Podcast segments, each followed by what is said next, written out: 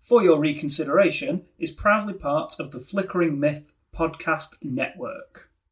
Hello and welcome to For Your Reconsideration, a film podcast which features high quality cinema chit chat, covering movies you either heard stank the place out or didn't make a solitary bean, mate, to see if they were never near as bad as first suggested. And we have a lot of jolly fun doing so, let me tell you.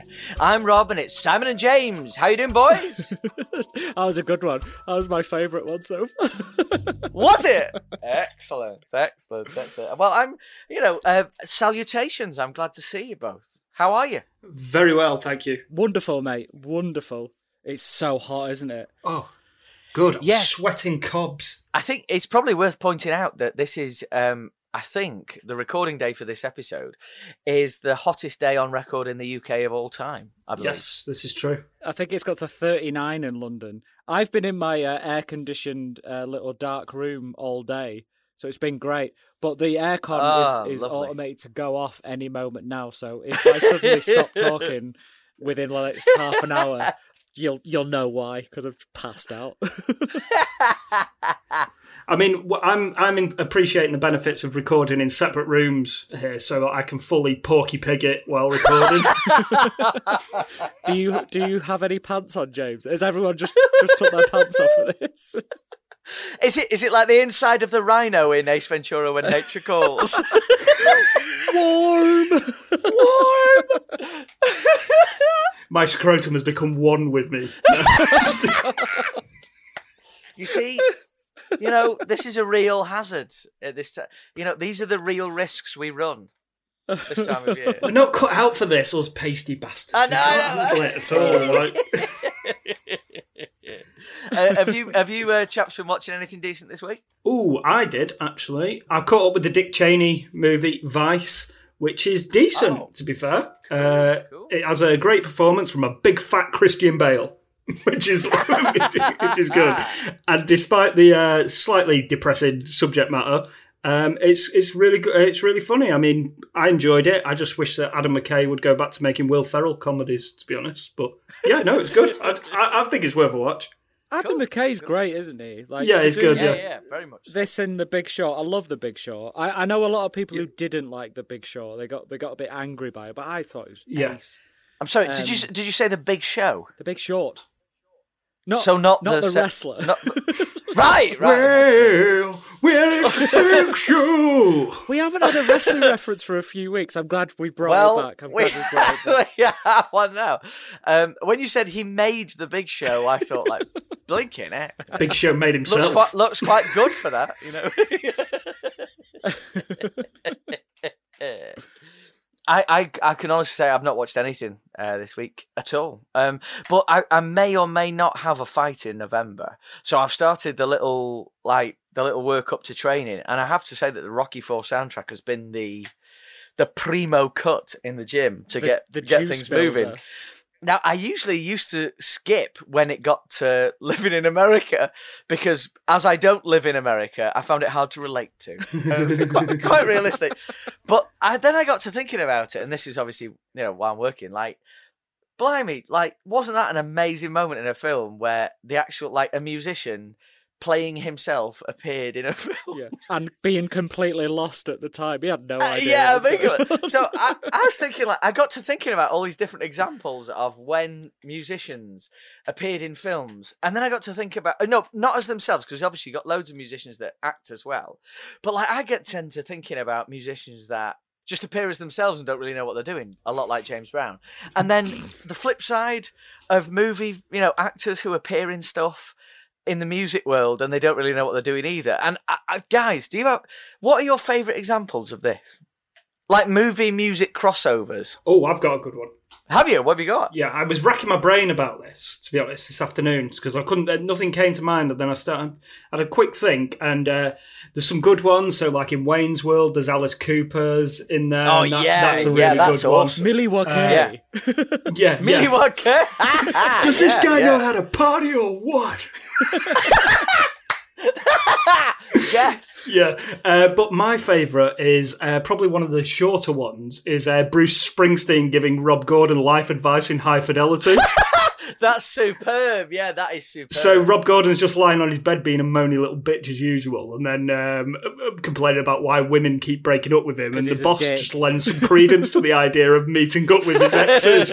Uh, so yeah, I enjoyed that while doing a crisp little uh, blues riff in the studio. It's lovely. nice, nice, Man, nice. I rewatched uh, High Fidelity not long ago. It's a fucking great film. that, Oh man, I need to get back in. I need to see that again. Yeah, I want to watch it because it used to be one of my favourites, but I'm worried that it might be problematic in 2019, or is it more just that he's a massive dick and the and he needs to grow up? No, I think yeah, I think like it, it's not problematic in the sense of it being. It maybe it is. I don't know. But when I watched it again with my with my girlfriend, we were both like, "He's not. He's a bit of a knob, this guy, isn't he?" Yeah, But I think he's likable because he's John that's point. Cusack, but like, yeah, he's he is a dick. But John Cusack in there. What's the one with the, where he holds the the boom box above his head? Oh, um, oh, Oh, say what's that anything. one called? Say anything. Yeah, With yeah. Peter Gabriel blasting out of the Yeah. boom Yeah, box. It's yeah. a great film. Character is an absolute dick. But I don't know. Is it John Cusack? I It's don't a know. shtick. He's a bit of a don't dick in know. It's Grosse Pointe shtick. Blank as well. There might be a lot of movies that we revere from that period that, when we look back, the characters might not bear up the way we, you know, we felt they did. But it's good that the films do because High Fidelity certainly does. Yeah. His film is still Yeah, great, that's wicked, even man. though he's a That's bit wicked. of a knob in it. I, I, I really struggled with this. I struggle with this one actually. The uh, the Wiz does that. Ca- actually, they don't play themselves. Michael Jackson's the Scarecrow in the Wiz. no, no, no, that's uh, I've got two. What jumped out? wicked. Rihanna in This Is the End. Oh, that's a good one. Yeah, yeah. Yes, that is really good. That's a and- really and good Michael Cera tries it on with her. I think he touches her Yeah, he ass and then does. she punches him in the face. Michael Cera is so funny in the first 20 minutes of that He- movie. He's, He's so the best good. bit about that movie, I think. Yeah. I mean, the movie's the movie's okay, but he is. I love that movie. There's so many It's good really bits in it. funny, He yeah. got to go. Yeah, He got to go. So Oh, there's, there's another good, there's another good music cameo in that one where they're playing themselves. Uh, so spoilers for this is the end if you haven't seen it. The guys go up to heaven and the Backstreet Boys are in Backstreet heaven and they do Yeah, Backstreet's they are back in heaven, like Now which we're is ace. talking. Oh, and then yeah, Seth Rogen's lovely. like really uncomfortable doing the dance moves, but he pulls it off. Love you, Seth. the, the second one, sorry to drag this out, the second one was uh, Get it in there. uh, David Bowie and uh, David Bowie in uh, Zoolander when he's Oh, judging. yeah, That's a he's good one. Judging, He's judging the uh, Really the, the the catwalk between Hansel and uh, Ben Stiller's character. so, Zoolander. Zoolander. It's so good. It's character, the title character. that, those are those are really really good examples. I, I was thinking a little bit about this. Um, I really like Reba McEntire at the end of Little Rascals. Um, Niche. Yeah, Reba McEntire sang the national anthem um, at WrestleMania six, I think, and I remember thinking like, "Who is this lady?" You know, like. Um, uh, so that wasn't a swoon swing moment for me uh, at a young age. It was just more. this is very interesting. Um, but no, I'm I'm gonna go. I'm gonna go on the other side of the fence. Actually, it's interesting that you guys have gone with musicians in movies. I'm gonna go with movies in the music world. So there was a song called "Blame It" by Jamie Foxx. It was released in 2009, and the music video. This is the most um, Rob Parker thing. I'm so sorry. Right, the music video opens unbelievably. Right, and if you've not seen this, It's brilliant. YouTube. it's one of the, hell funniest out of it. things I've ever seen. Right. It's a, eh, you know, and it says at the start, you know, like the bass line starts swirling. There's a car rolling up to the outside of a club. T Pain starts crooning in gorgeous auto tune. The titles say it's a hype Williams video as a Rolls Royce pulls up outside the club. And hang on a minute, is that Jake Gyllenhaal driving? Oh, yes, yes, it is. He's in a fedora, marvelous. Wait, who's that in the passenger seat? Is that Forest Whitaker? Yes, yes, it is. It's Forest Whitaker. Okay, this is kind of weird. I'm I'm going along with this because it's fascinating. And then in the back seat, as the camera stays still um, and the people in the back move into frame, making full eye contact with the camera, just as a streetlight bounces off his glorious dome, sits none other than Academy Award winner Ron Howard. What a posse! Oh and next to him is Jamie Foxx. It's Jamie Foxx's song, and then suddenly they're in some R and B club, and Ron Howard's on the Hennessy, and Samuel L. Jackson's flaunting smoking rules and blow, blowing big gusts of white smoke in people's faces. Wow. Morris Chestnut is chatting to Ron Howard. How have I not Oh. seen this? How have It's I? amazing, Honestly, Simon. Honestly, We are going to have to. This is, and he looks. I mean, I don't know whether he's having the time of his life or the worst time of his life. I don't know which way it goes. There's so many sports stars in this video as well, but we're talking movie stars here. But like literally half the NBA roster is in this club as well. and this is five minutes of absolute madness. This video that I want to wallow in forever. So I um, can't yeah, tell if it's a parody be- or not. I mean, was Jamie Foxx No, just going through his. Rolodex and those were the few, few, those people, or did he send out like a Rolodex? What year is it? Group text. Group text, and they were the first four who responded. Like, oh, Ron Howard, no shit. There we go. Uh, had he wo- I don't even know. Has he worked with Ron Howard? No! I don't. No.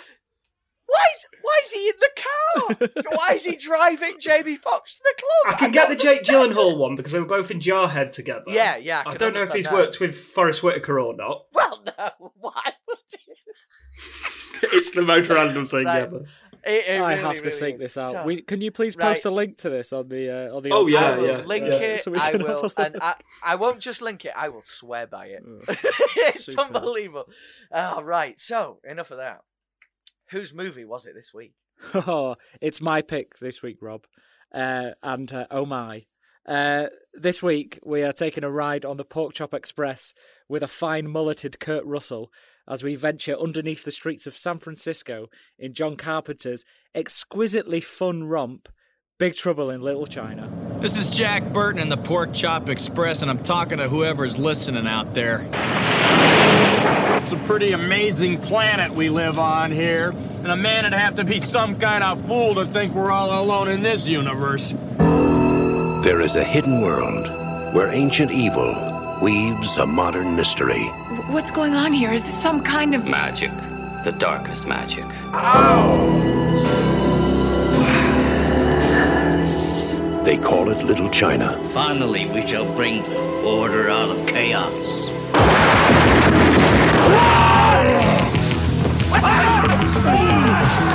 It's where Big Trouble was waiting for Jack Burton.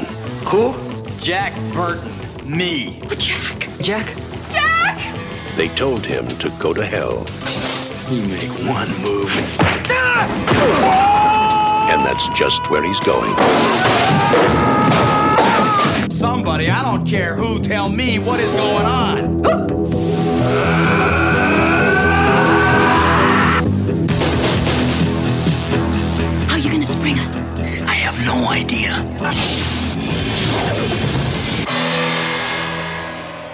Si, when you mentioned this, the the ah, I don't know, every part of me was screaming with excitement. So uh, delighted from this guy here.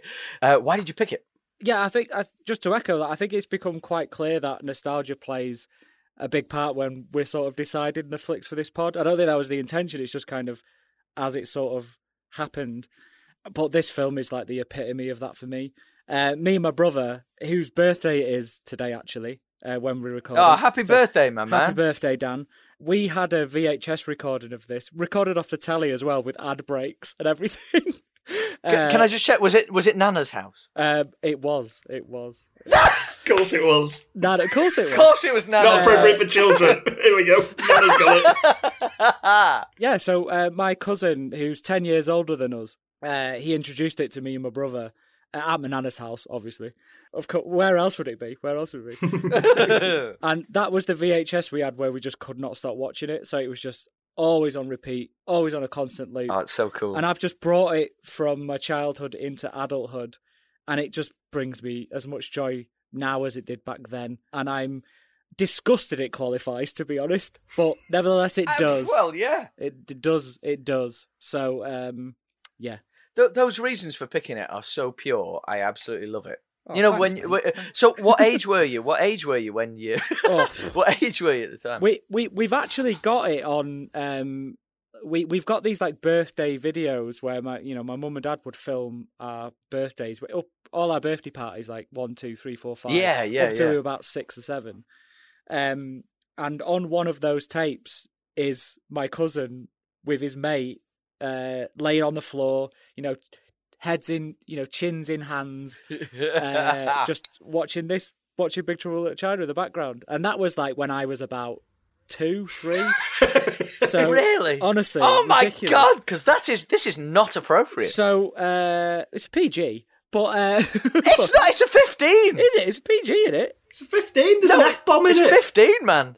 Uh, anyway, anyway, um, obviously I wasn't obviously I wasn't paying attention when I was that age, but that's the sort of from then on, you know, I, yeah, it was. I think it's the earliest film I remember watching, to be honest. Seriously, that is amazing. Um, yeah, James, what's your history with the movie? Um, I just quite like it. like, that's it. Like, yeah, I can't really. But I mean, talk about coming on after the Lord Mayor's show. That was such a lovely story. Just, just quite like it. Saw it. Like, yeah, it's good. I've got nothing to add. Uh, I, I, for my part, I think um, I only watched it at uni- uh, at university actually when uh, you were talking about it. Si. So I think they had a copy of it. Do you remember that our film university library had you could rent videos from it, or you could just borrow. it was like brilliant books. because only we could It was them so as good, well, wasn't it? Because we were on a film course. Yeah. it was amazing. That was right. It was ace, and it was in there. So um, yeah, t- took it home. Uh, really enjoyed it. But, uh, in that, it gave me that you know, like um, the aesthetic made me feel like um, Gremlins because Gremlins would be my Yes. equivalent of that. You know, the the feel and touch of it. Not that you can touch or feel any of it, but you know what I mean. Yeah, no, it does. It does have That I know exactly what you mean, mate. No, I don't think it's not an Amblin movie, is it? But it has that feel to it. It does definitely, definitely. Absolutely. Oh, so good. So it qualifies then. In which case, how does it qualify? Is it boys? Is it box office? Or is it critical reception? How does it get over the line here? As with a lot of John Carpenter stuff, it's on the old box office metric. So John Carpenter's a weird one, you know. Like outside of the original Halloween, he's never really had like a massive hit. Mm. Like his movies have performed okay and stuff like that. Yet his style is probably the most aped, and he must be one of the most remade filmmakers Oh God, yeah. going. Yeah, like, yeah, yeah. so the way that this qualifies is that it was released in the summer of 1986 and it cost around 20 to 25 million dollars and only recouped 11 million at the box office. Wow. Oosh. So it, it went up against some quite big hitters. I found like a uh, a poster online of what it was up against at this particular cinema at the time. Um, so at this particular cinema on this day, you could go and see one of the following: so Big Trouble in Little China, Ferris Bueller's Day Off, Karate Kid Part Two, Oh, big one. Sheesh. Labyrinth, Labyrinth. or if you if you didn't fancy any of that, you could go and see Fisher Stevens sporting brown face in Short Circuit. I'm not what, what, like what a like what a week for cinema. You've got your, you've got your pick Some of that's absolute I mean, so- belters in there Cult Cinema Central. because uh, like all like it was one of those what was um touted because the Golden Child was the same year, Yeah, wasn't yeah. it? yeah, yeah, Yeah. yeah. Uh, But then I also read that uh, A- Aliens came out two weeks after. yeah, Oh, And all 20th Century Fox, because I because this is 20th Century Fox as well. it is, yeah. it is. Yeah, All their marketing was go was all towards aliens. Ah, yeah. So they put nothing into this film. They didn't promote it at all that's so sad. because it all went to aliens because that was their big, massive summer release. Um, Yeah. 86 was the year I was born, so it's quite fitting that this is my favourite film. Oh, yeah. so, so, just so we know, because I think this is the first time that one of us has, ha- has got our actual favourite film of all time on the pod. Is this your favourite film of all time? Whenever anyone asks me that question, I never, I can never pick one film. I always have three. Mm, But this is of the three. absolutely brilliant. Always, it's always in there. So yeah, it's it's in it's one of my favourite films of all time, without Oh, question. I love Absolutely it. love it. I love it. I love it. So this is very personal, listeners. is, This it is, very, it is. It's very If personal. you slag it off, lads, I will come for you. I'm taking my ball and I'm going home. um, uh, so we know that it tanked budgetary wise. Um, did it actually? Does do you have any um, figures, James? It's all about um, like legacy, home, home VHS box, uh, DVD, anything like that. no, Just- no, it's just it's sort of a cult movie, isn't it? So I assume Yeah, once it it, is, got yeah. around John to video Carpenter and all over, isn't it? Like John Yeah. Carpenter Mm, is that sort of filmmaker. Exactly. Yeah. Like I mean, the thing tanked as well, didn't it? And then it was a classic. It yeah. Like ten years after Yeah. the fact, it, it, that, this seems to happen a lot of the time with his films. To be honest, particularly in that Yeah, yeah, late seventies, early eighties, generally during the eighties. So we had the thing, the fog, and this in that in that, and they've all gone on to be regarded as like classic eighties movies. Yeah, yeah. And they live as well, so they they live. Oh, they um, live yeah, as well. they yeah. yeah. Yeah, they live came after this. Because that was eight. Uh, 80, 80, yeah. 88, 89. Yeah. and then Prince of the Prince of Darkness was the year after this, and yeah, they're all cult, massive cult films. But So it's like ahead of his time in a way. I think Yes, he very is. much so. Yeah. definitely, definitely. Gorgeous. See, we're uncovering nuggets of you know we're we're, we're making epiphanies on the on the pod here, all the way through. So, what about then? In which case, how was it received by the movie going public and the critics? It's quite interesting. Rotten Tomatoes has it at seventy nine percent, which is quite, which is a high one, um, and then eighty two for audience. But Metacritic's where it's quite telling. So Metacritic is more judged on reviews of the time, whereas Rotten hmm. Tomatoes takes up reviews from across the you know all of all time. So it takes in all hmm, reviews. Hmm. Someone could review it last week and it would count towards a Rotten Tomatoes score. Metacritic is 53 out of 100. So that was like at the time. And there's one I want to pull out from the Washington Post, which gave it one 1.5 stars. This was from a critic called Rita Kempley. Sorry, is that one point five out of five? 1.5 out of 5. Um, this was at the time of release, so 4th of July 1986. There's Big Trouble in Little China, all right, as Kurt Russell wrestles his way through this kung fu comedy adventure. It might have been a Raiders of the Lost Wok, slightly racist, but instead it's a bad marriage of martial arts and action spoofery, bungled by director John Carpenter working from the world's worst screenplay. I, I, oh my god, where do we start with that? Rob, you said uh, John Carpenter is a filmmaker ahead of his time, and I think that review proves that because Yeah, people I obviously mean- didn't get it. I don't, you know, the professional critics at the time didn't get what was what it was on? going on. literally one of my one of my notes for later on is how good is this script? yes. I, I like the I script mean, as well. I think it's really good. I, I'm just like I don't understand where that. I literally cannot understand where that's coming from I mean, There's- at all. the story behind the screenplay is great though because it was based on an original screenplay by two first-time screenwriters Oh, nice. called Gary Goldman and David Weinstein, who I think it's the only film they've they've been credited as writing. Really? but it was supposed to be a western set in the 1880s and uh, jack burton was supposed to rock up to old timey san francisco on a horse and then they had all this Ah. chinese sorcery business going on um, and then it was picked up by i guess fox and then they got um, wd richter to hire on to rewrite it and he modernized it and just turned it into a modern day san francisco and Nice. by god what a job he did yeah, excellent. I, what I like about the fact that it used to be a western is, despite the it moving hundred years into the fu- into the future to the present day, the plot remained exactly the same. Like in the in the film, he loses his truck in the in the um, and spends the whole movie trying to get it back. In the western version, he lost his horse and spent the whole Lost movie trying to get that back. Brilliant. Honestly, like I, I- you know, as I've mentioned, I've seen this film more than any film I've ever seen. I never knew this. I never knew this That's so trivia that good. it was a western. It's, it's amazing. So, S- Simon, this is a good juncture for me to bring in the quiz. Oh yes, Oh, we haven't done a quiz for ages. Yes. Can, Let's have we do got a jingle for that? No, no. All Uh, right. I- can we afford one? I don't think we can afford one. quiz.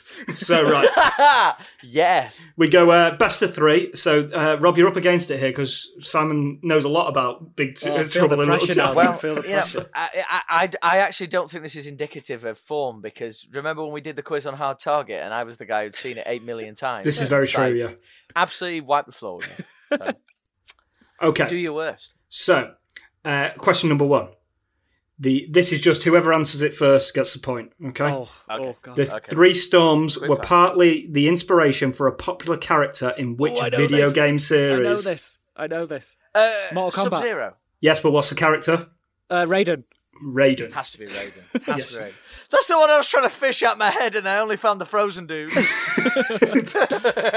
One 0 to Simon. I don't know if this is going to infringe on the future questions, but um, Lo Pan was also the inspiration for Shang Tsung in Mortal Kombat. oh, Oh seriously? wow! Video game Yes. trivia for you. There's no more just- Mortal Kombat themed questions in the Okay, quiz. go- okay, good, good, good. Can I just add? I have a Mortal Kombat themed anecdote later on. Oh, save it. Sit on that one. I- I'll blame it, like Jamie Foxx did with Ron Howard. What's he blaming? It, I, James. you know what? I don't know. I don't know. He's blaming, you know, the fact that he has to hang out with Ron Howard in an He's R&B trying to get a job. club. He's trying to get his next his next gig. He Just- is. He is after He's an trying to Academy schmooze Award. Ron Howard. Ron Howard, come on! I've got some grey goose. Get it down your neck. Come on, Opie, get on it. Sorry, James. Okay, question number two. So, although Kurt Russell was John Carpenter's only choice for the lead role, who did the studio suggest casting in his place? Uh, Jackie Chan. No, no, not in his no, that was Wang Chi. That was that Wang was Chi. That was Wang. Uh, Uh, oh God. um, Uh, Steven Seagal. You wish. Imagine. Imagine. I should Um, know this. I don't know this. Like it's like a Burt Oh, Reynolds dear. or something, is it? Lou Diamond Phillips. So, there, there were two choices. There were two choices. Okay, one's quite obvious. So, one was Clint Eastwood. Okay, so he's in his Ah, very much yeah. every which way but loose phase at that stage, isn't he? So, no this would way have been would yeah. Clint Eastwood fit in this. No, no, no, no. And the other one, which was a real left field option for me, Jack Nicholson. What? Wow. I mean, I'd have loved it for the mullet and the vest alone. That would have been superb. Yeah, yeah, yeah. I mean, I Jack mean, Nicholson how- would have had the most fun with this, obviously. He but would- yeah, he that's would have had a still lot of fun. weird, isn't it? That's very odd. That is, uh, yeah. It's, uh, When I think about it, it feels quite unhygienic. Jack Nicholson I can't. do this I'm, I, all I'm picturing is the shining Jack Nicholson with his sweaty Yeah, head yeah. and his greasy hair, He'd have to put a wig on, wouldn't he? There'd have to be some wig work. running through San Francisco in his cardigan. And his- Daddy! No. Okay, final question. So it's 1 0 to Simon as we go into the final question. Isn't it 2 0? No, it's oh, 1-0. no, No, no, no, no, no, it's 1 no, 0. no. Sorry, No. sorry, sorry, sorry. Okay, so whoever gets closest with the number gets the point. What is the body count for this film?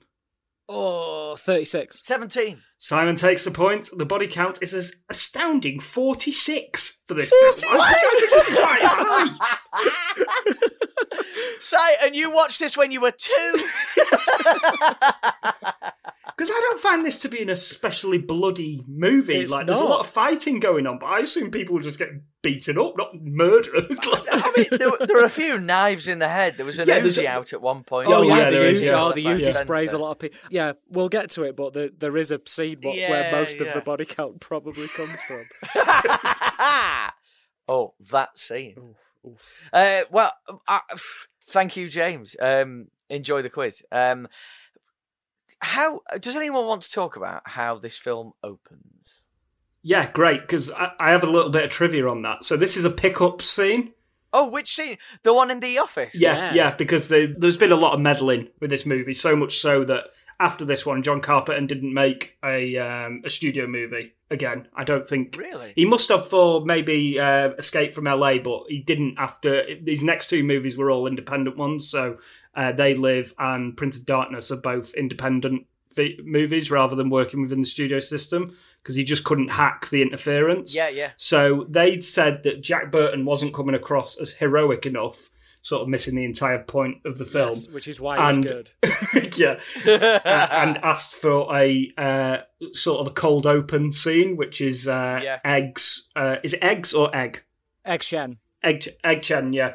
Uh, it's basically setting up the world and talking about this mythical figure of Jack Burton, and then doing a bit of sorcery and freaking everybody out. Yeah. But do, do you know who he's talking to? What actor wise? This was one of two things that I was just in awe of when this film opened, and Is I had from Ghostbusters? No, no, it's um, Jerry Hardin who plays Deep Throat in X Files season one. You know, he's his Oh. informant. Oh yes, Uh, he is, and you're currently he is, watching yeah. X Files. I am. I've got two episodes left in season one, so this is uh, this was so good hearing his little his twee little voice. The other thing I really liked was I thought the scene was actually really beautifully shot and really well lit. Yeah. Uh, but a lot of that was down to these bad boys. Now, what people can't see at home is what I'm holding up on the podcast to these boys is bankers lights. All right.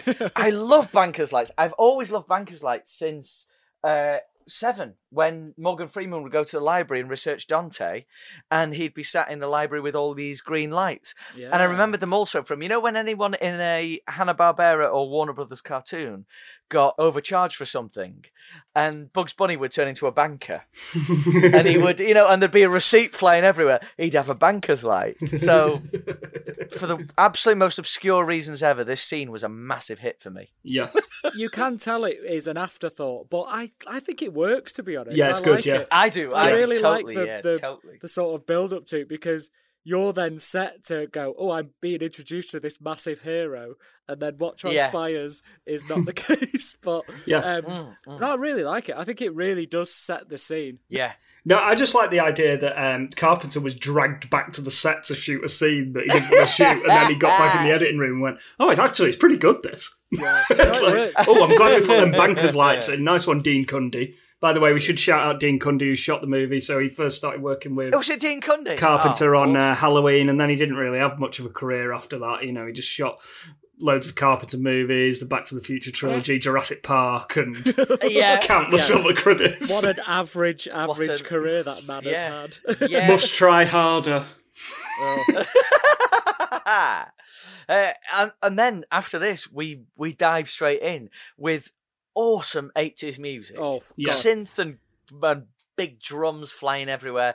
And I, I've literally written again in my notes. I'm bowled over with how mega this is. The intro music wise is John Carpenter because this is you know John Carpenter's music. It's all quite well known that he do, he, pl- he does his own scores to his own Yeah. films. Mm, mm. This one is a is an absolute belter. You just got a big Yeah. truck coming over a, a little hill. yeah. And then it's a Yeah. Yeah, there's lovely bass. So good. Yeah. Sensational. oh, it's fucking brilliant. I'm like, oh, I- I'm, I'm so jazzed at this point. Oh, it's good. it's really good. And then we're back to another relic of the 80s a CB radio. Wow. Yeah. Ah, yeah, yeah, yeah, yeah. A neighbour I of mine used to be really into CBing, as he called it back in the 90s, and it was the most boring thing ever. He's just like, you know, so what do you do? Oh, we just get on the radio and see who else is in area. I mean, let's be honest. The uh, British truck drivers on CB radios are looking for something quite specific to to find on laybys of motorways. And uh, Is this? Uh, am I going to portray my innocence here when I ask what this is? That you're not asking about where's a nice place to go for a poo, are you? that might be involved, but I mean, there's no Chinese sorcery in the north of England. All they've got to settle with is uh, it's dogging. I'm talking about dogging, obviously. right, right, right. Oh dear. Right, thank you. we got there in the end, eh? I don't think that's what my neighbour was using it for because he was doing it in his kitchen. So, you want a, you want a cheater? You got to be a truck driver. Unbelievable. yeah, no. I don't know so that, he if was that's a good static CB CB etiquette. or radio. Not. because it's like being um, it's like being a radio host in a way, isn't it, to a select group of people or whoever might be tuning in? Is that right? Well, yeah, yeah. It's Yeah. It, it's like you're this faceless personality. and You can be whoever you want to be, which I think's a great setup to Jack Burton and himself. Yeah. Like he's, you know, I love his bullshittery over this and his over the top ham radio Ah, chat. yeah. And we're just immediately into him as a character. Like we know he's a gobshite. Yeah, now. definitely. We just we just Yeah. know he's talking and his quotes and he's yeah. oh. Oh, it's so good. And he's he's wearing sunglasses, you know, a particularly bold and unsafe choice at night, uh, while eating a massive footlong while he's while he's chatting away. And I'm thinking, and he calls himself Jack Burton, and that's the first time you hear the character name, and I'm thinking, oh, it's a good name. It is a good, good name. name. No, it yeah. is. But it's That like is a he's got name. about three like amazing lines in this, one of which is like when he goes, "Like I told my last wife, I says, honey, I never drive faster than I can see. Besides that, it's all in the reflexes." Bow, bow, bow, bow, Ba, ba, bow. Kurt Russell is so good in this movie. He is. He so really good. is. He, really- is There's- so he- good. I mean, I'm, I, there's a point because obviously he goes from there to the markets in Chinatown, doesn't he? Yeah. Um, and spends the whole night gambling away and having beer and being a generally charming dude. And during that, I'm looking at him and I'm thinking like, my God, there's no wonder you were a massive movie star. Oh, Yeah. I mean, I, I'm a straight man with three kids, but I'm thinking, sheesh. Goldie Hawn's a lucky woman. it's quite sad, it, like with with Kurt Russell, because he didn't want to take this film on because, well, according to the the, the old trivia pages, is he didn't want to take this film on because uh, he'd just come off a string of flops. Yeah. I think two of Yeah. them were Carpenter movies, weren't they? Yeah, What? Uh, he said to Carpenter like, "Oh, you know, I, I can't do this. I'm I'm a you know I'm a box office bomb." And he, and Carpenter was like, "Nah, fuck that. I, I want to work with you, mate." So then they made it. I just can't imagine anyone else doing this. No, no. As- Well, we discussed a No, couple of there's no possibilities earlier, and they, I don't think they. yeah, I can't think of a single soul. I, there's, but there's no one else. I mean, as we'll talk about going through, but there's no one else who brings that sort of self-deprecation to this role that he does. Yeah. You know, he pulls it off so well. He's this machismo, gobshite talking American, you know, Yeah. thinking he's bloody Billy Big Bollocks. Yeah. And he's Yeah. just He's in Bumbling way over his head. Yeah, way over his head. Um, I, I love it, and this is like the, this this scene where he's gambling away with Wang, who's the character that we meet there, who's an old buddy. It seems old gambling buddy of Jack Burton's, and they that this is like the first time I realised that the script is zinging. Yeah, it's great. It's really it's good. like line after line. It's great. It's really great, and no one's playing it dead serious. You know, like a couple of weeks ago, we were talking about um, Steven Seagal. Obviously, thought James, your immortal line, he was making The Godfather. but I mean, like Kurt Russell doesn't think that here. No. And everyone's having a really good time They delivering are. these they know great what lines. they're making. Well, they can't, I mean, they know that they're making a crazy movie because there's so many genres going on in this particular yeah, film. yeah, yeah, right? absolutely. Uh, and they're just going with it. They're just all having a lovely old time. On on the subject of Kurt Russell, so do you know what role he turned down to do uh, to do Jack Burton? Oh no, I No, know this. no, it no, was It's uh, quite an iconic one. Highlander, wasn't it? It was. He would have been Oh, the sheesh. Highlander, Connor MacLeod. Yeah. Seriously. But again, I can't imagine anyone else being Connor MacLeod outside Christopher Lambert. Yeah, the French Scotsman. Hang on, is that does he? want- Is that how he prefers his name to be pronounced? well, I assume he's French, isn't he? Christopher Lambert.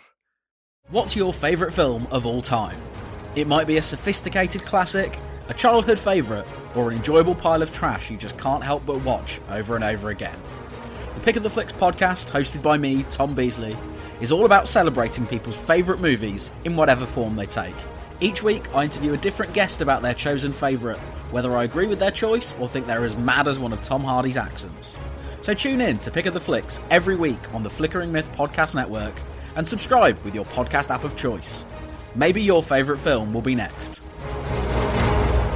Right, so yeah, he meets Wang. I mean, it's a big day in Wang's life. He's picking up the girl he's going to marry at the airport, but he spent it all night rather unwisely boozing it up with Kurt Russell and at a livestock market and has lost over a thousand dollars in the process. So Yeah. great start to marital bliss from Wang here. I have I've seen this film so many times and I still don't know what game they're playing. He's just got a bowl with some chopsticks and then he just and I have no idea what he's doing. But then Wang Chi, because he's lost all his money, he's like, right, I'm gonna double or nothing. I'm gonna chop this bottle in half. Yes. He tries to slice this bottle, but it, the reflexes, you know, go back to this. It's all in the reflexes. Jack Burton catches the bottle, Yeah. and then this sets off the chain of events, as uh, Egg Shen says at the start of the movie.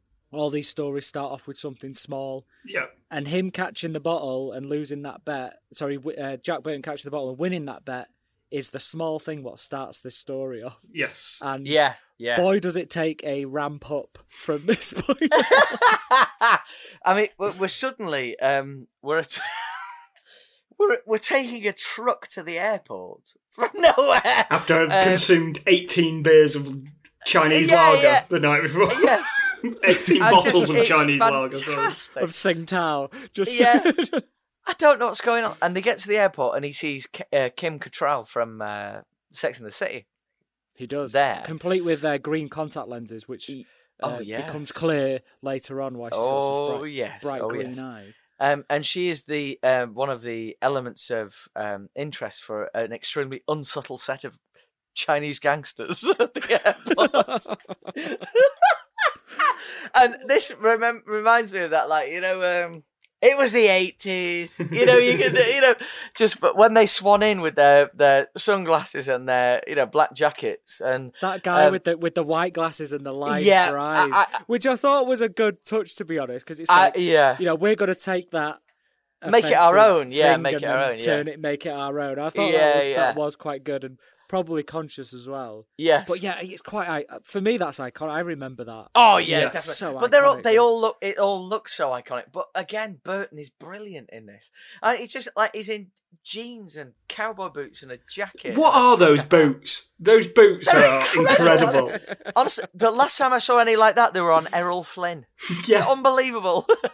So uh, they try to grab the girl who Kim Cattrall is picking up, yeah. Yes. and Jack Burton steps in trying to be the big man. this is so great because it's a really good callback to Sticks from Out for Justice. so you've got, but it, but it probably sits, it suits the Yeah, narrative. a it, bit sits, more, it, it makes more sense in this world than in the middle of Brooklyn. right, that is enough.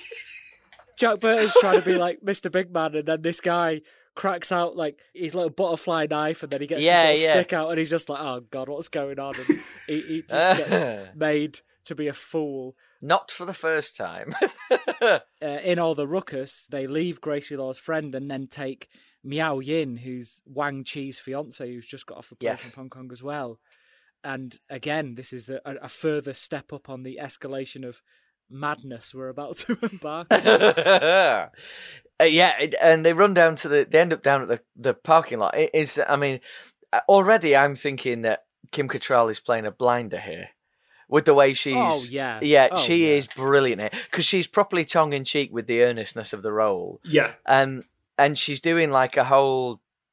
Um, well, she's sending up the damsel in distress role massively. Yeah, isn't she is. And she's got a shitload of exposition to get through. Like, She really has. Yeah. nearly all of her scenes are explaining what's going on. Like, like but she does it really well with, like, um, you know, she's got good chemistry with Kurt Russell. And yeah. yeah, she, it's really good because it could be quite a one note character.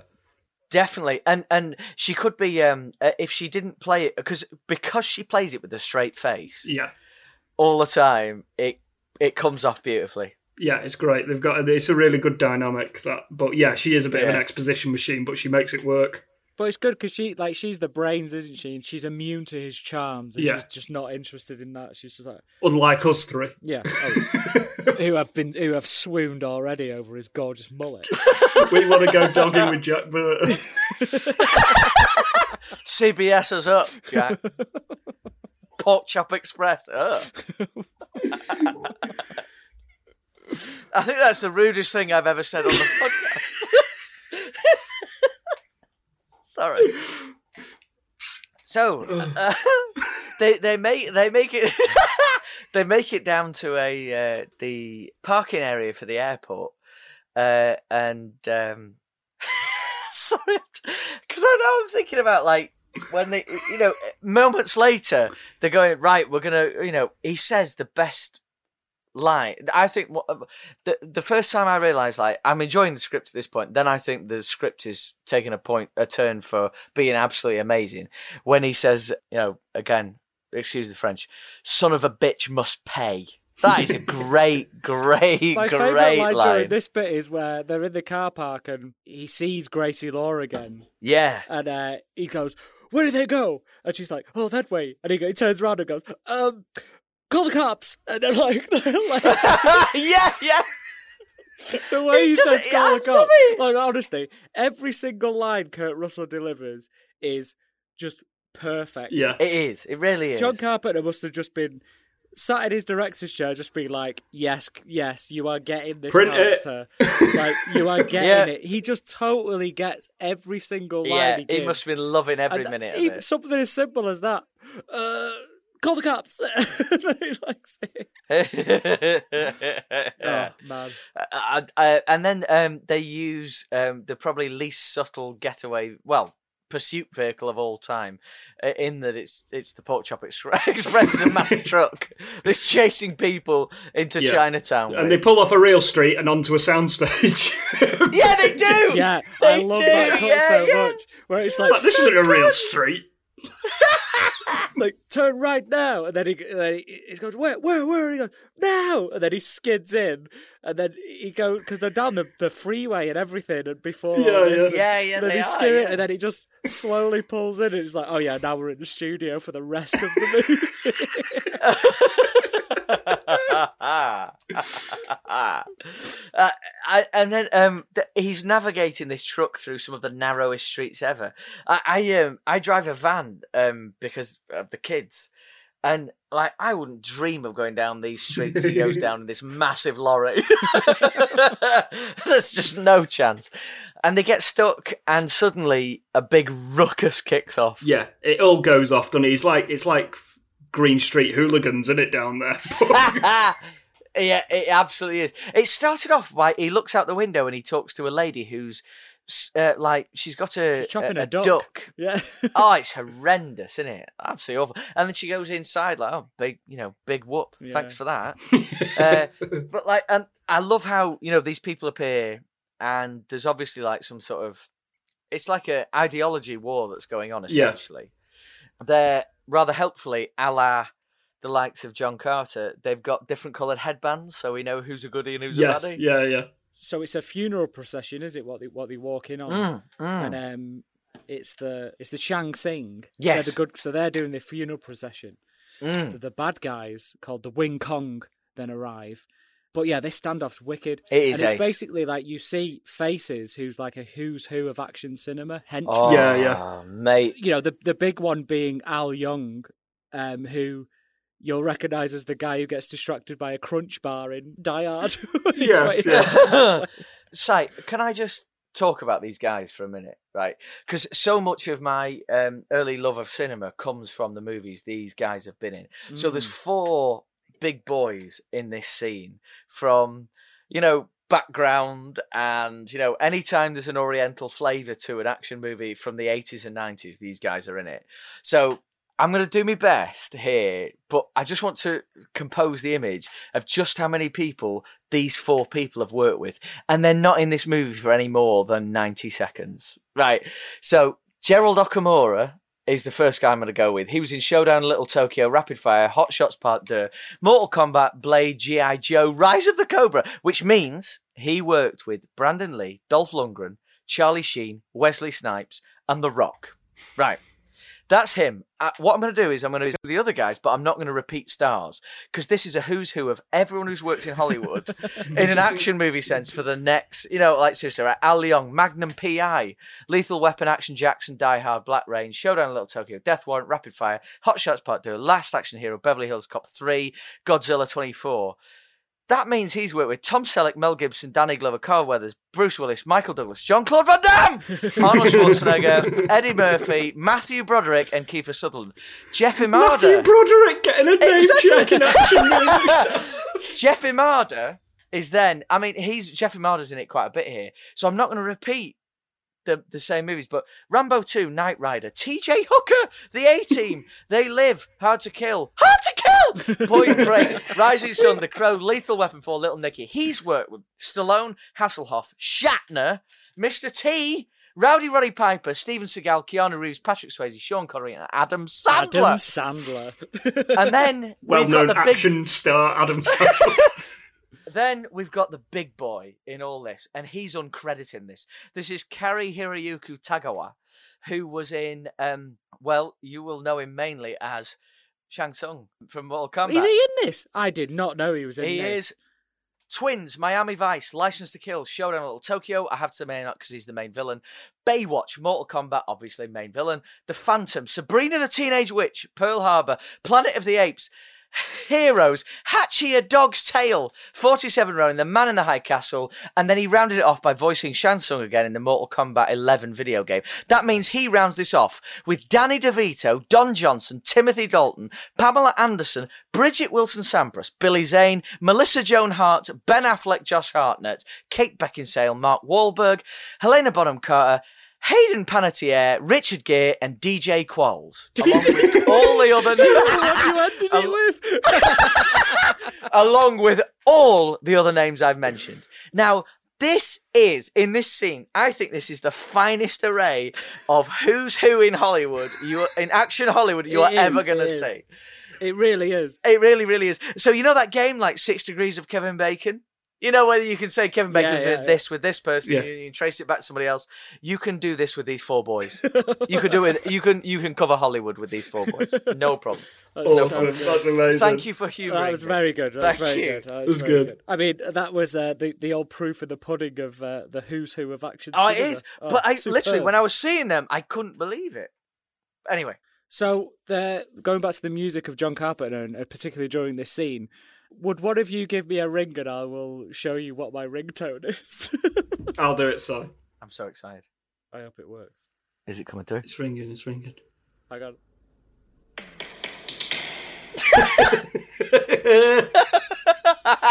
That's nice. So literally, whenever someone rings me, uh, I get the standoff music between uh, the Wing Kong and the Shang Tsung. I love it. It's you know, like it could be a knock on the door by someone living in an echo chamber. You know, I absolutely love it.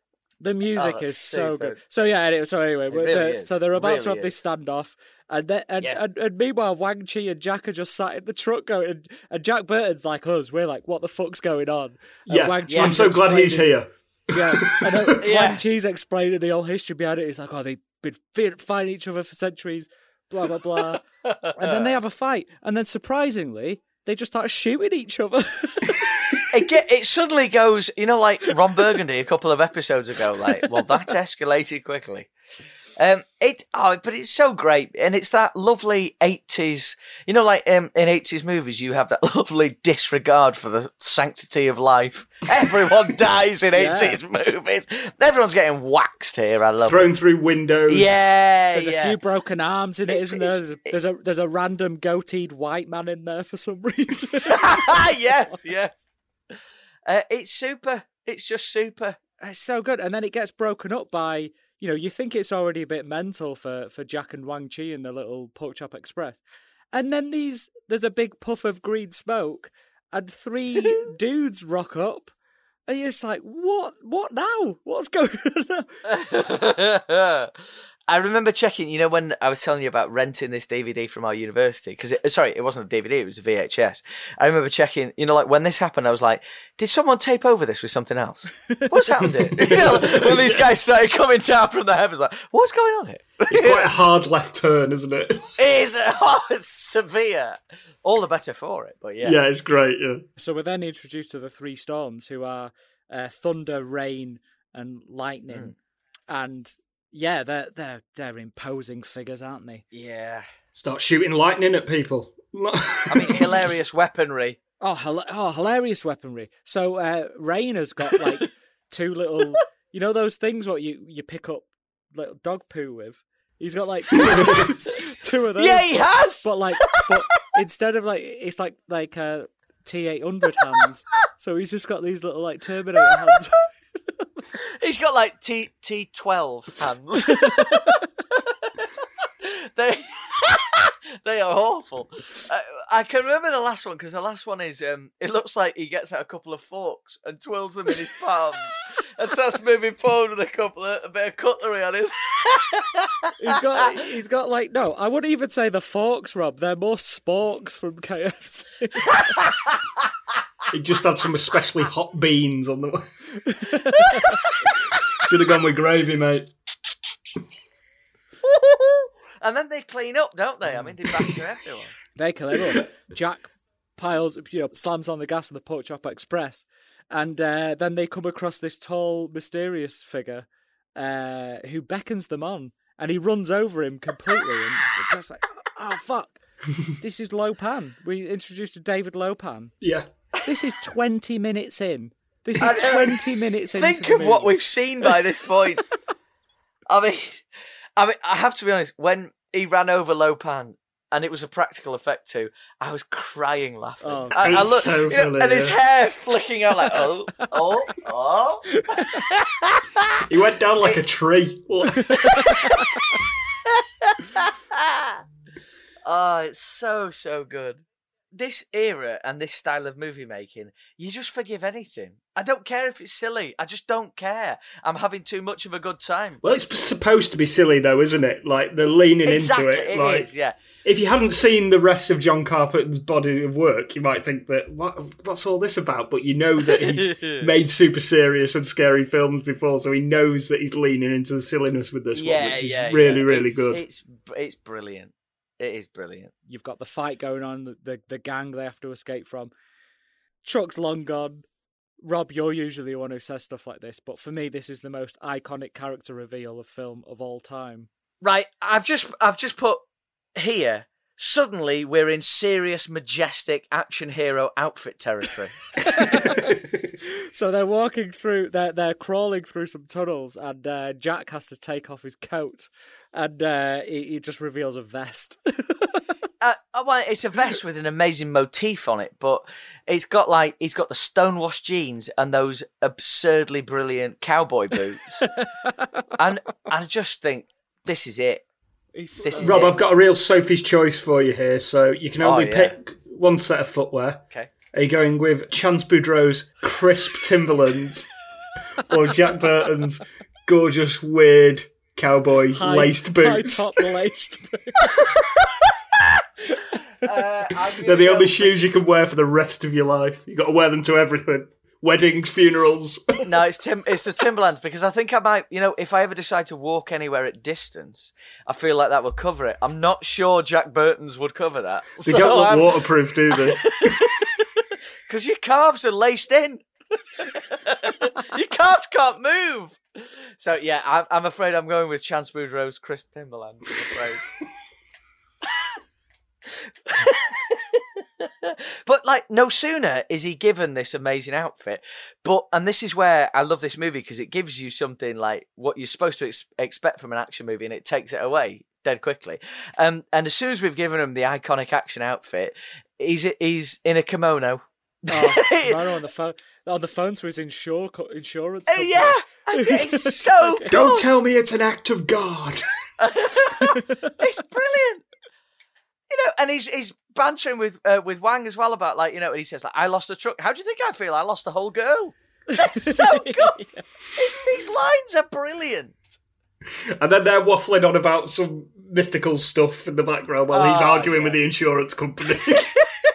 This is just This restaurant scene is purely exposition because you've got all that about the the uh, sorcery stuff and the old Chinese sort of history of everything, and then uh, Gracie Law comes in um, Hmm. to then set up the the next stage of events, yeah, and then we get her mate as well, who is essentially so Margot rocks up. yeah, yeah. Her only lines are exposition. They're, she's purely there for exposition. yeah. Yeah. She's just to explain things really, really quickly. well, what do you mean that she's been taken to this whorehouse because just because got green eyes and she's she's sold by this gang to the to, to Lo Pan's group? What do you mean? what I like about that is like Carpenter's gone. There's a lot of mythology here that we have to get through, so I can't just have one person asking loads of questions, and that's the Jack Burton character. I need a second character who comes in and asks Yeah. some ancillary questions on top of that. So is she it, like? I love how she's like ancillary exposition. That's her. Would you come, John Carpenter? To would you come in and do ancillary exposition on our movie, please?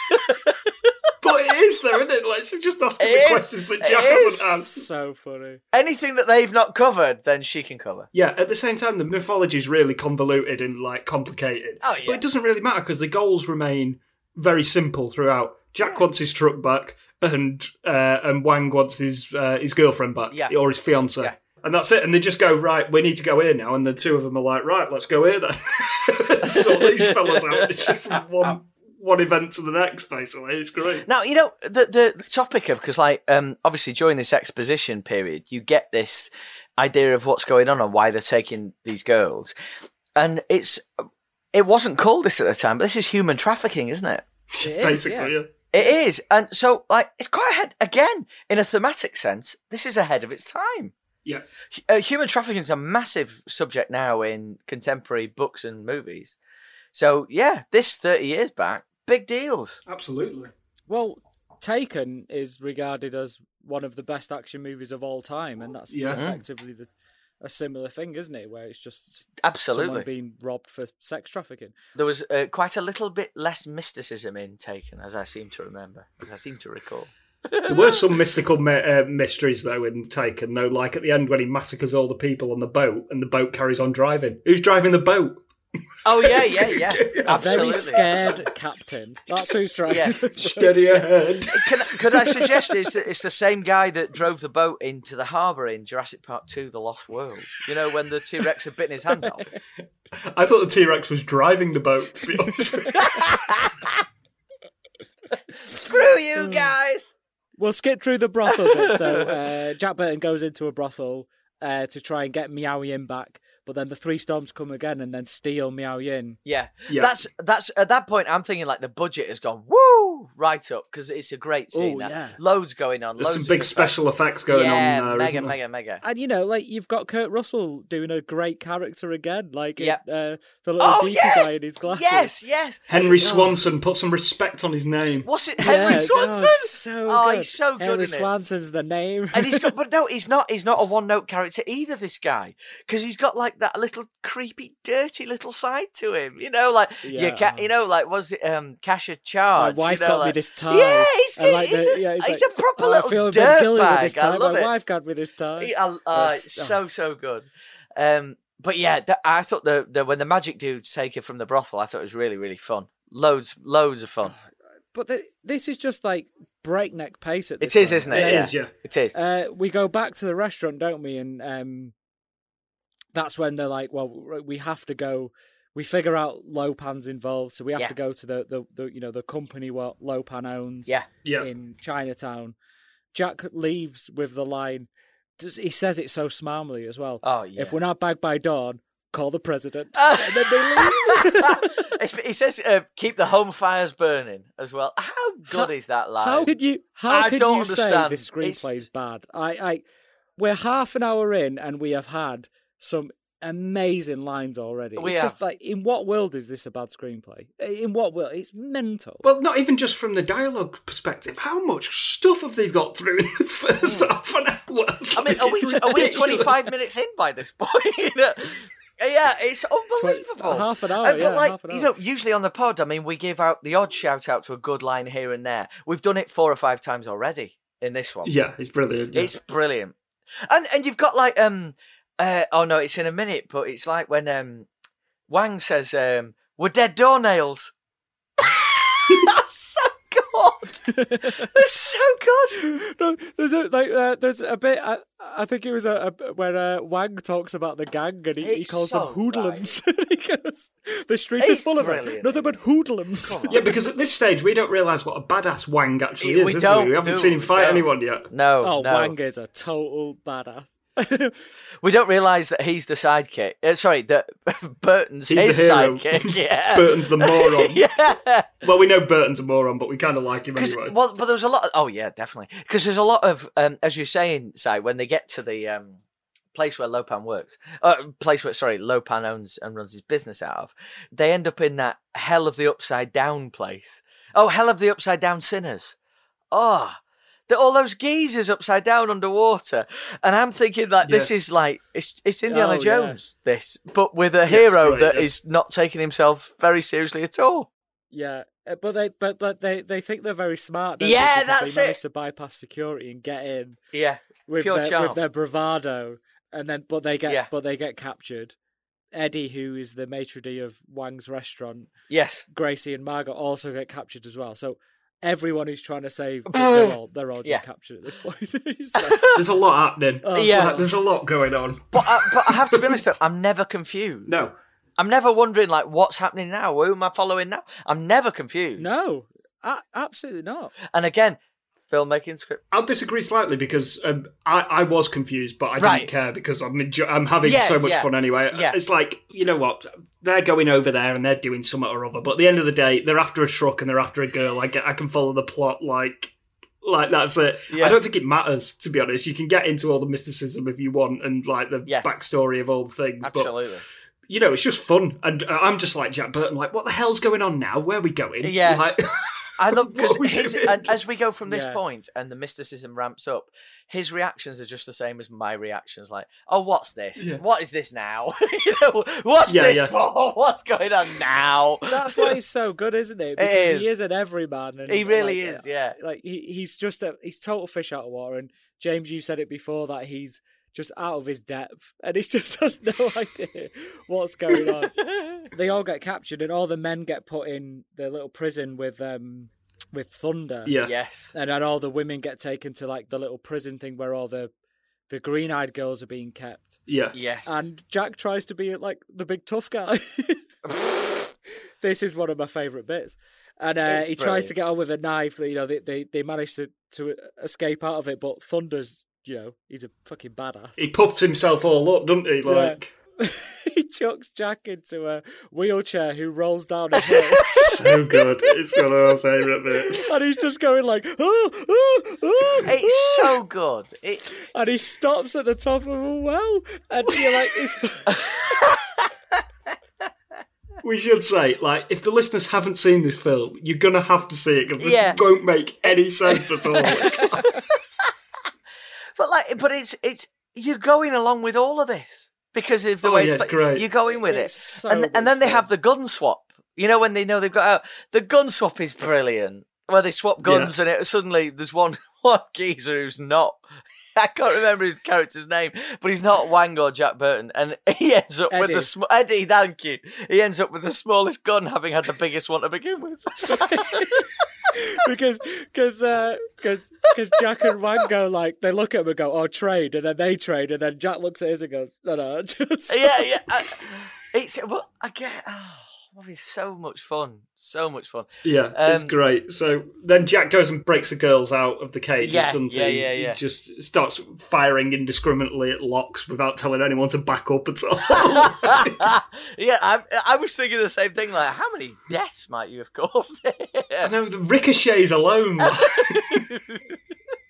but there's a bit on the way to this where we just get exposed to how shit of a hero Jack is when um they bump into a few members of the Wing Kong and he's trying to get his gun like Ah, sorted yeah, but it's got the safety on he can't shoot it yeah. and in the meantime Wang Chi's just doing everything Ah, Like, he he's just, smashes like, it all up. Yeah, he's absolutely Yeah. brilliant. he try he finally gets rid of his safety and he shoots someone by accident. And he's like, oh, oh, God, oh, God. and then Eddie, Eddie turns to him and goes like, first time you plugged a guy, and he goes, no. no, it's not. Of course not.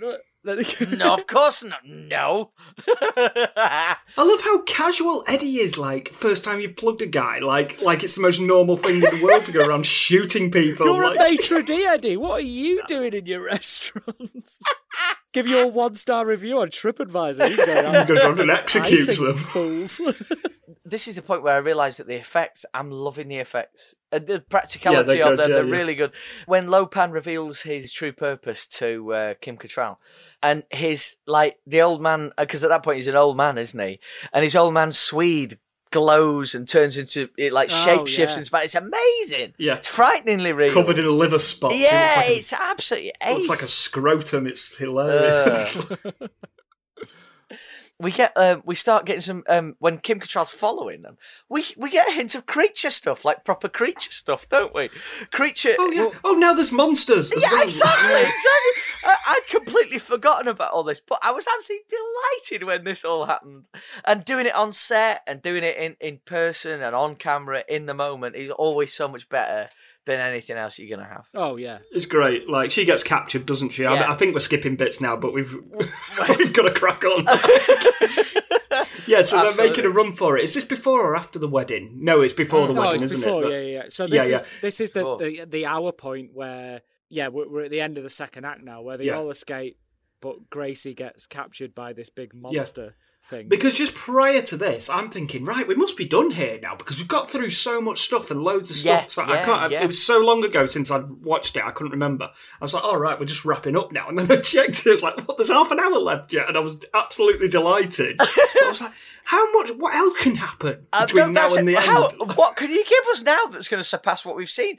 And then you've got you because you've got that thing, haven't we, that we've had a few times now on the pod, where you've got like a false conclusion because you think once they've got them out of there. That the movie's Yeah. going to wrap up, but they haven't because Gracie is still stuck in there, along with uh, with Wang's Miao Yin. fiance Miao Yin. Yeah, Yeah, she's captured by a big fucking yeti thing. Like whose eyes are looking through the peepholes to begin with, like the Gruffalo. Like it's really funny. at, at this point happened, I, I, I looked over the, the runtime and it was spot on the hour when uh, Gracie gets taken by the big monster. oh yeah. And I'm just thinking, like, the, like again, Rob basically doing an imitation of you here. Oh, no, no. That this first hour is the most energetic, fast-paced hour of filmmaking I Oh, have yeah. ever seen ever in a movie. Like, I'm. I'm, I am just like, I, I, I rewatched it. You know, I've seen this fucking loads of times. You watched it going, this is mad. We're only an hour in and so much has happened. But I mean, and then I mean, so much is yet to come. Yet you know, to come. seriously, It- and it takes the bar and goes like right over. But you know, there's that expression there: "Jump the shark." When does a movie or a TV show jump the shark and becomes totally disbelievable, and you're not along with it? At Yeah. no point in this movie is the shark jumped. Because I'm already in there, I'm already invested, um, and because well, maybe they jump the shark right from the beginning. Well, that's like- the thing. They go, they go for it, don't they? Yeah, so you've yeah. lost those people who can't go for it 40 minutes ago. So they may as if you're still with it at this stage, you're going to see it through to the end, aren't you? You know, Yeah, like- yeah. That's right, because they they make this decision that they're going to go back down to go and, and break out the ladies from the wedding ceremony that they're human trafficked into, and uh, Yeah. I love that you know um, Jack's constant surprised fear and confusion at what he's being faced with. I sort of found it refreshing all the time. This this like vulnerable bluster that he's got all the time, like oh no, I'm fine, I'm fine. Oh yeah, yeah, yeah. When in fact he's bricking it every step of the Yeah, way. absolutely. they dive down into this, uh, down via the sewer again, and they end up on a big pile of fish. Not that Jack Burton wanted wanted to end up there, um, and he gets offered a fish, and um, he says dead honestly later. I just, it's so good. he doesn't want to be offensive. No, he doesn't. He doesn't for the first time in the film. No, he's not offensive at all in the film. Actually, in fact, is he the most accepting of um, other cultures' action hero there is? yeah, yeah, fantastic. I think he is, With yeah. no, with no, he, do, he doesn't doubt anything. He, He never does, does it? You know, he just goes with it. Absolutely. And he says, like, when they talk about the mythology and mysticism, he says, I, am a man, I can take it. he doesn't say you just, you know, you're making it up. But he's like, he's properly, no, I'm ready. Give it, give me it, give me it. And then they find that, um, uh, well, they're trying to find where they're supposed to be going to get to the marriage chamber.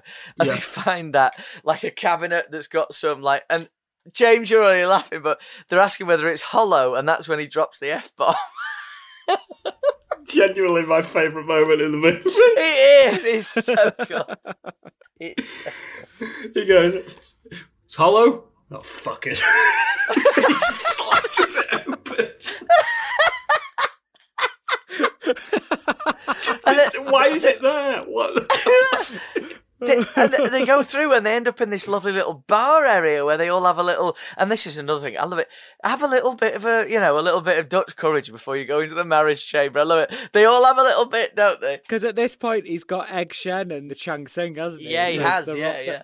He's got a bit of a group together Yeah. to save the two damsels in distress. Absolutely. This is an 80s movie. They're Yeah, still, yeah. you know. they're still- Yeah, yeah. Um, even even though uh, Kim Cattrall has not been a damsel in distress no, throughout she this film, hasn't at all. and She- they she had to they had to properly hog tie her by a to stop her, you know, stop her. Yeah, she did, she did, uh, and um, also that's the go- sorry, totally missed the moment where um, a guardian arrives and he looks like Krang from Ninja Turtles with a load of eyeballs.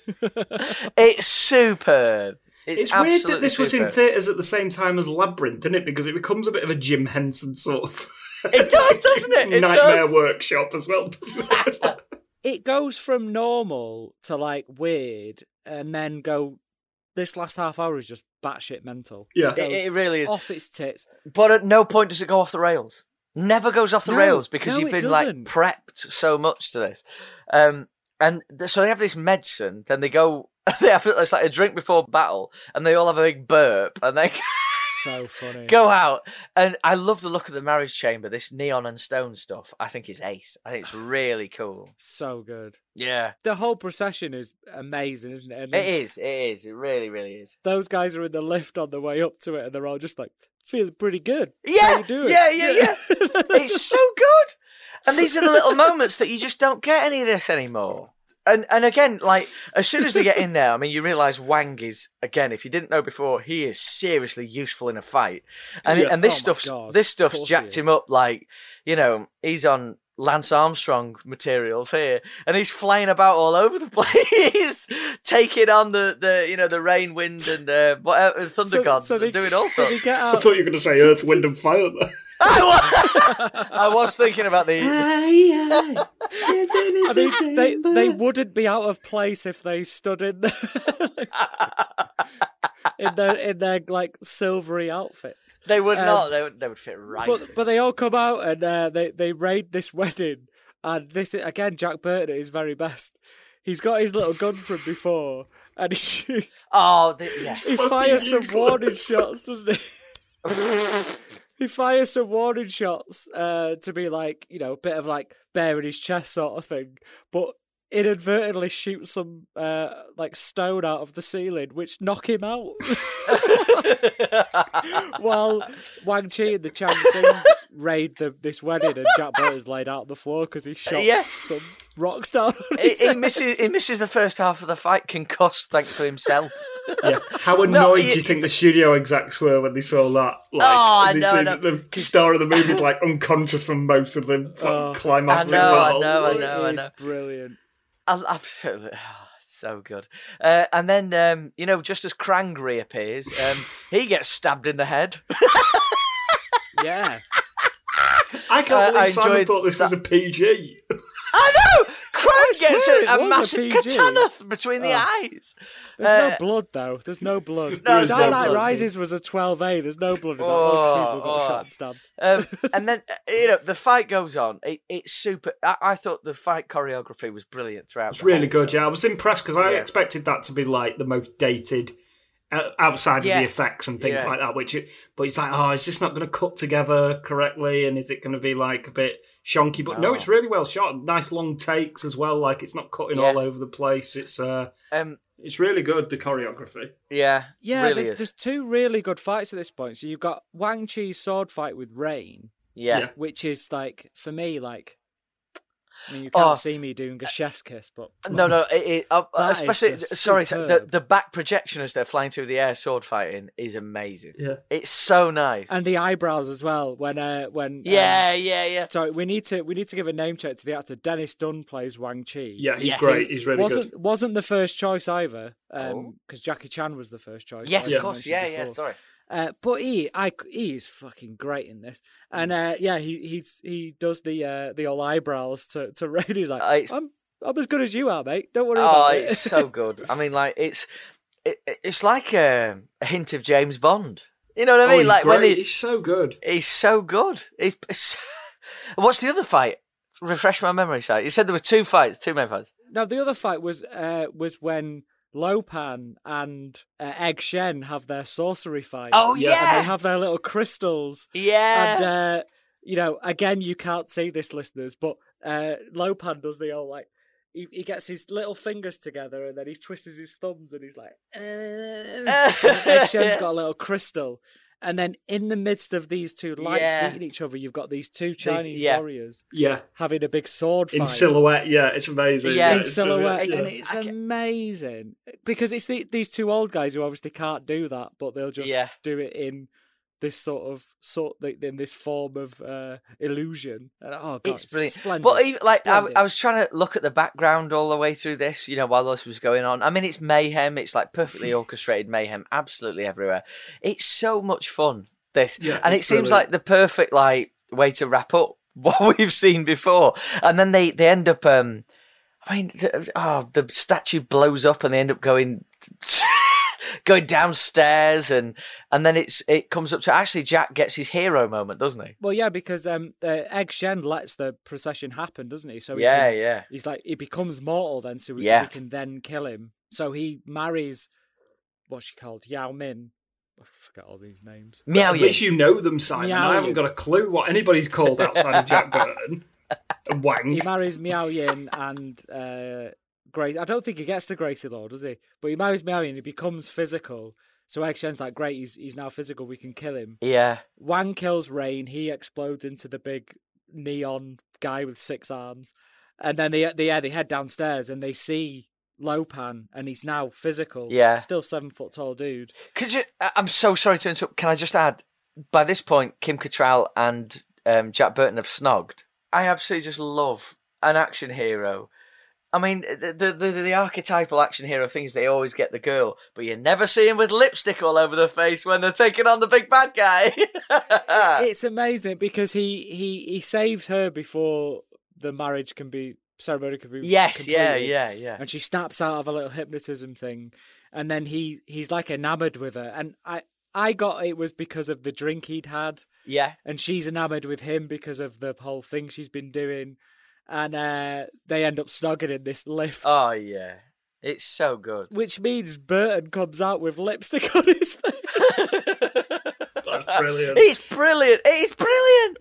And he has Ah. to wipe it off. Or does someone wipe it off for him? I can't remember. she wipes it off for him at the end but uh so yeah uh, he sees Lo Pan he tries to lob a knife at his head and then um Lo Pan catches it and you're like oh fuck oh no he misses it doesn't he Yeah, he yeah. misses him Yeah, because he's so useless. he misses him he gets the goal because Yeah. he's shit and then uh, Lo Pan goes uh ah nice knife mr burton and he goes oh nice knife goodbye mr burton and then chucks it back at him and then for some reason it's all in the reflexes we've yeah, been told yeah, this it's been Yeah. set up. Yeah, Yeah. yeah. catches the knife, chucks it back at his head, straight in the forehead. Lo Pan's dead. You're like, poof. Ah, That's his hero moment. That is his It hero is. Yeah, moment. it's great. he's got it. Yeah, it's fantastic. And we Got should there in shout the end. out James Hong, who plays David Lo Pan. He's really, Oh, really we good. definitely should. We definitely Oh, should. it's so Um, good. can we also get a little moment for the uh, the effects when? Because is it before or after this? I'm getting mixed up.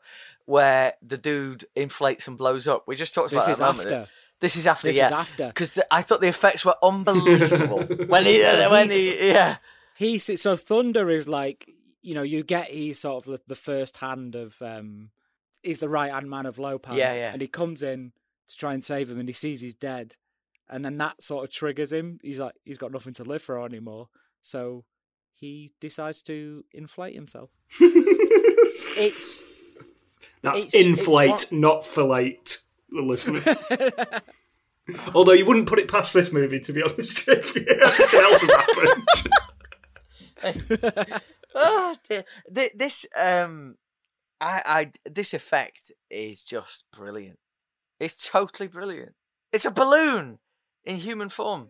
all in the editing as well. All in the Yeah. editing. So we Yeah. go from him just being angry and going, doing his heavy breathing. Yeah. It cuts away, and then it cuts back, and he gets a bit big. Cuts away, cuts Yeah. to his feet, which are now balloons inflated. Yeah, Cuts- yeah, cuts ripping out of their shoes. His head, and his head is just humongous, and his eyes are bulging, and he goes, "Ah!" yeah, the steam comes out of his nostrils, doesn't it? Like, oh, it's again like why don't movies do this anymore? No. you know. You'd never Do get this this. made now, would you? Absolutely Never, no never. chance. Although they are talking about a sequel with The Rock, Been which for a while. I've got real rock fatigue now. Just leave it alone. Like, Yeah, yeah. Even if you did work with um, Gerald Okamura, yeah, yeah, good for him. It's not going to happen. This I don't. No, it won't, no. It's not. But it will get remade at some point, though. Like they've done most of the other Carpenters, they're going to get around to this one at some point. I hope not. But it's a shame because, like, I think this is dated so well. yeah, It has, yeah. It it still looks amazing and still yeah, sounds amazing. The, I don't think anything dates it in terms of the, the themes of it. Like, there's No, no, I don't. sexism, there's no Yeah. racism, there's no, there's nothing out of place. no, not at all. It can ju- you can just watch it now. I, yeah, it's- Like we did. I, I think as well the same thing could be said for Gremlins as well because that as well. I, d- I don't want them to go near that because No. I still think it's like it's just lovely. It's just perfect. Yeah, don't go yeah. near it. Don't go near it. You don't need to go near it. Yeah. Don't go near it. if you're gonna have to remake a film, you should have appreciated it in the first place. Yeah. Yeah.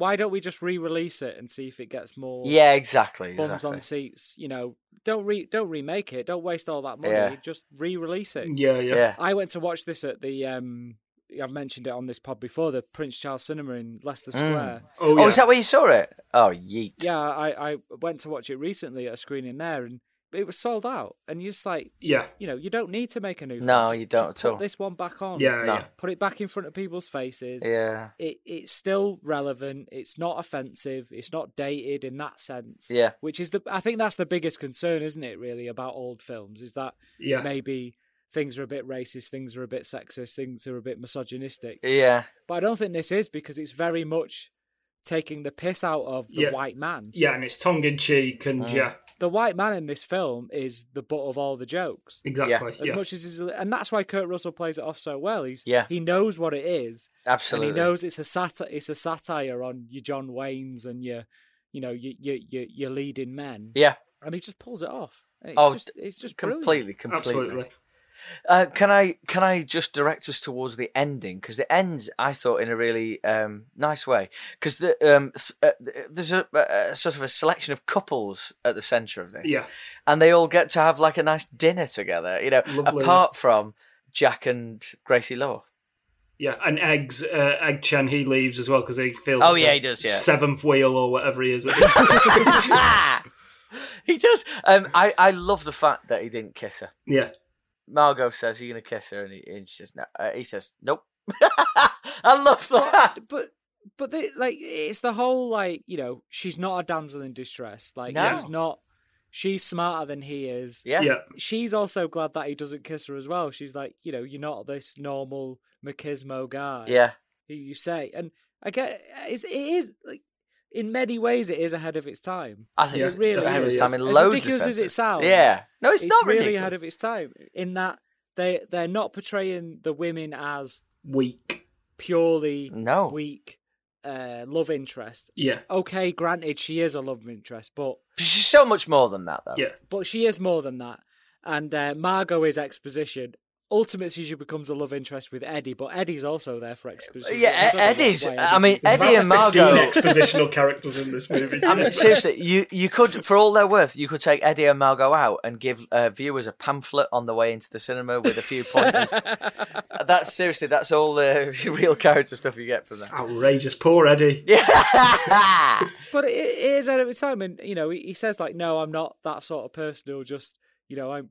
It is to fuel his own ego that he doesn't It is, to yeah. just leave her hanging. But that's all to the character, isn't it? it is. That's all I, to the I- but I will always, I love the way he said no. Nope. Yeah, wandered off. Nope. uh, and then you get the ending reveal where he's back on the CBS radio. He's giving it the big guns. Um, he shouts out to the three gods, doesn't he, as he's going along? Um, and uh, you like when the thunder's rolling and the rain is falling, uh, blah blah blah. yeah, Um, and then you get the beautiful like Jim Henson thing pops out of the middle of his truck. yeah. The I Yeti it. gets out the back of the truck. He's like, yes, and then oh, it's like, oh, come on.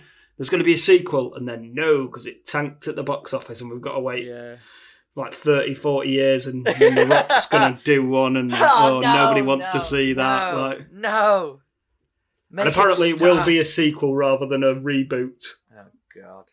I just feel starved of like I feel the writers and John Carpenter has made this amazing character, Yeah, and it's such a shame that it didn't catch on at the time. Yeah, yeah. yeah, because he could have gone on so many adventures. exactly. Yeah. And this bumbling idiot. He could have gone through all sorts of amazing mythologies as well. You know, he, he Oh. could have just didn't necessarily have to repeat the Chinese mythology thing. He could have gone all over the place doing this. Exactly, yeah. Yeah.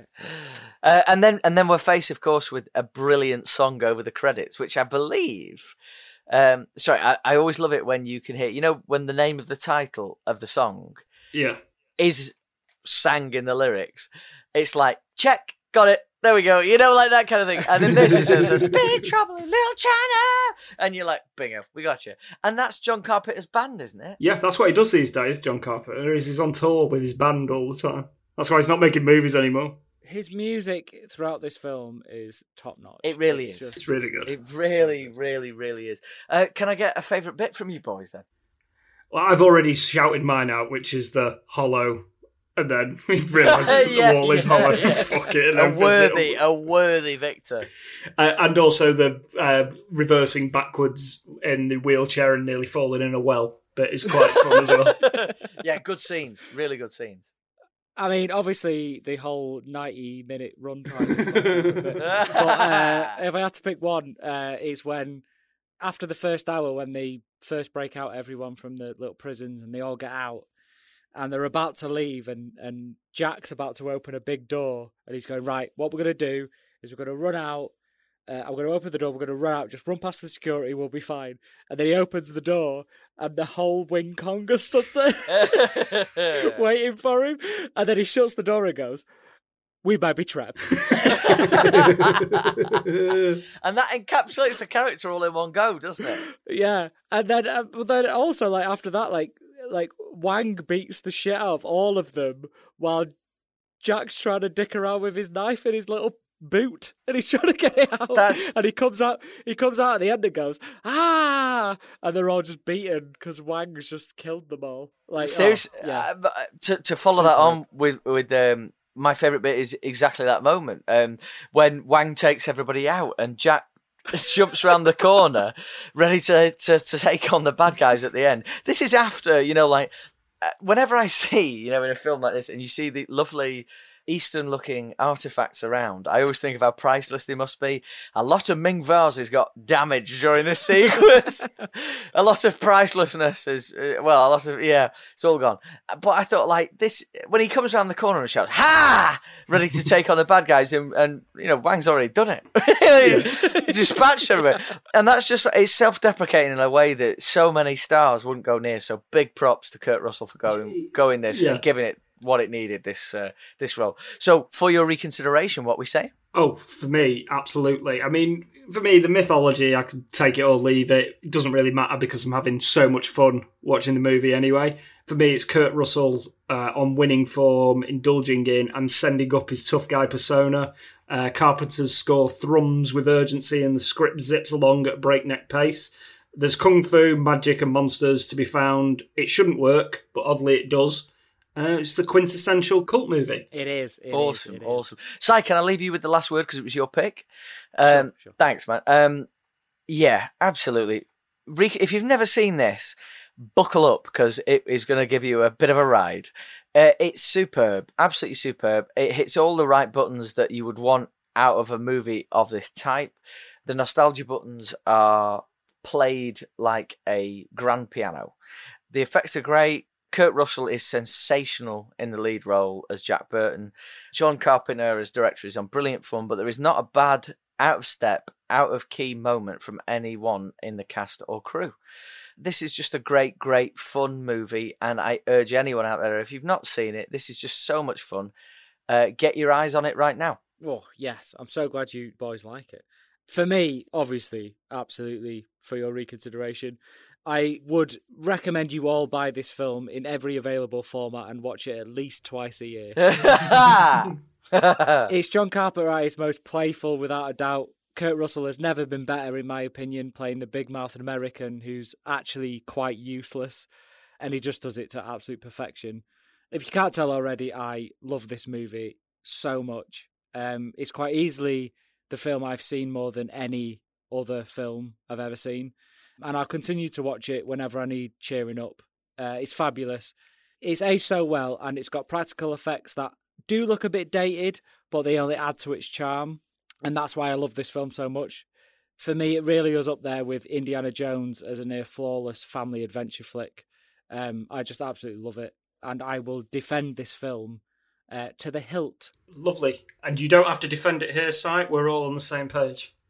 Well, that is a unanimous referral to go to your nearest uh, cinema outlet or movie outlet and get your hands on Big Trouble in Little China. That be all. Catch us on Twitter at FYF Film Pod. Canon emails to reconsiderpod at gmail.com and on tether those five star reviews so that they can drift merrily into our waters. Big thanks to our parent overseers at Flickering Myth Podcast Network and say goodbye, boys. See ya. Bye bye. Tatty bye.